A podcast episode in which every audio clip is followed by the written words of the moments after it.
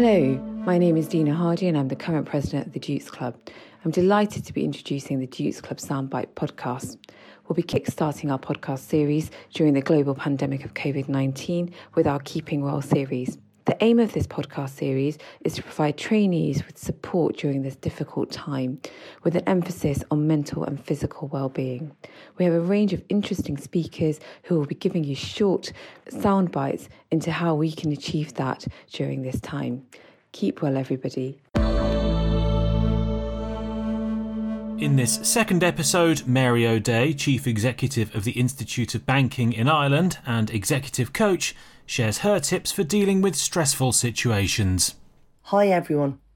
As a non medic, let me start by expressing my admiration and my deep appreciation for everything that all of you are doing for all of us.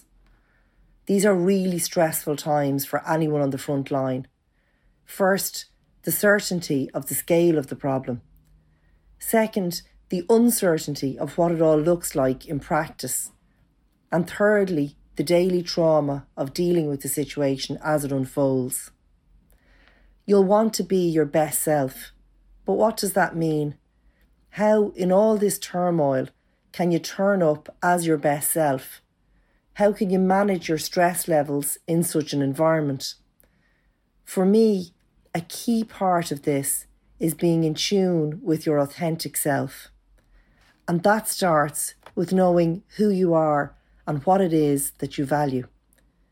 To me, this is your best strength. What you value will be different for different people. For example, for me, integrity and fairness are key values, and I can tune into this awareness when I need to. In times of stress, I take comfort from the fact that something may not be perfect, but at a minimum, it's fair or maybe the solution is as fair as it can be. And that matters to me. Being with other people as part of a team is also a strong value for me.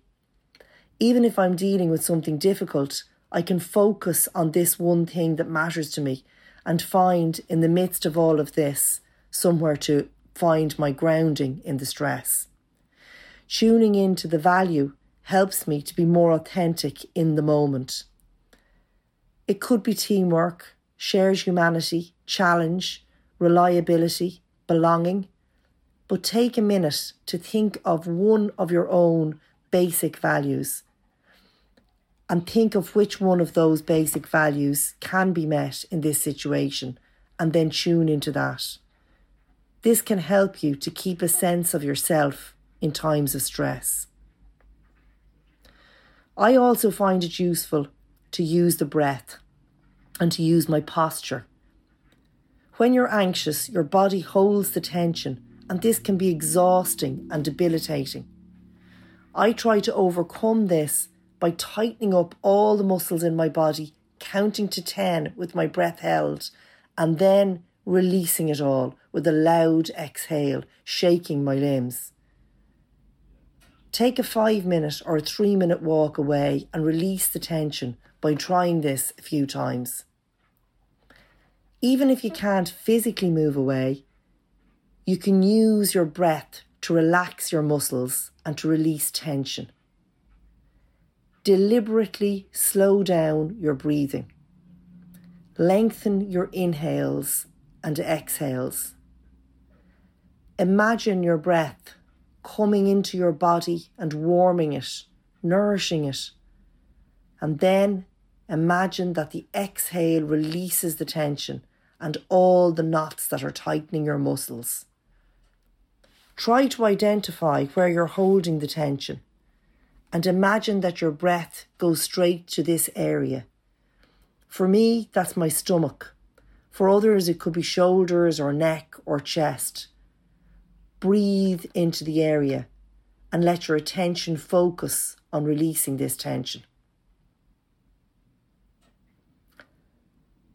Then I would say try to accept your role in this situation without judging yourself. When you feel anger or frustration or fear, accept all of these as legitimate emotions for the circumstances that you're in. When an emotion is blocking you, rather than try to ignore it, acknowledge it and bring it into full view. When I find anger or fear getting in my way, I imagine it as a cloud like object and I visualize my hand taking it and putting it into a bag for later. It helps to be really explicit. I take the emotion and I put it into a blue plastic bag and tie a knot in it and leave it at the door. It'll still be there later. You're not asking it to disappear. You're just asking it to wait until another time. Something else that can be useful is using a journal. As a doer, I'm not great at practicing reflection, and because I need to do this, I have to work really hard to find time to do it. But when I'm in a very stressful situation, I write out my feelings and thoughts even if they're very scribbled and hurried as I get them out of my system. But this helps me acknowledge them and it takes the edge off them. Usually, I won't even read back what I wrote, but just writing it is what helps the most. Something else I find useful are affirmations. Find an affirmation that works for you and commit to saying it three consecutive times, three times a day. For example, today I'm bringing my best self to this, and that's good enough. Or, today I don't stand alone. I'll play my part in the bigger system. Or, today I'll build new resilience and I'll do some good. Find an affirmation that suits you and have it as your go to place or as your plank. Try to use the same one because the repetitive nature of doing so can also feel soothing. Lastly, I would say find a distraction that's not news or social media. For me, the TV never relieves stress as my mind still wanders. Instead, I'll play a favourite song and I'll sing it to the top of my voice, or I'll read a poem. So, on that note, I'd like to leave you with some of the lyrics from Leonard Cohen's anthem. Ring the bells that still can ring. Forget your perfect offering. There is a crack in everything.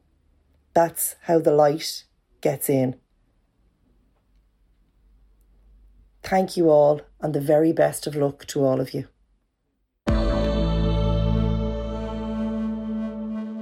Thank you for listening to Keeping Well, the Duke's Soundbites, health and well-being tips for medical staff. We're planning to release weekly episodes for as long as needed during the COVID-19 pandemic.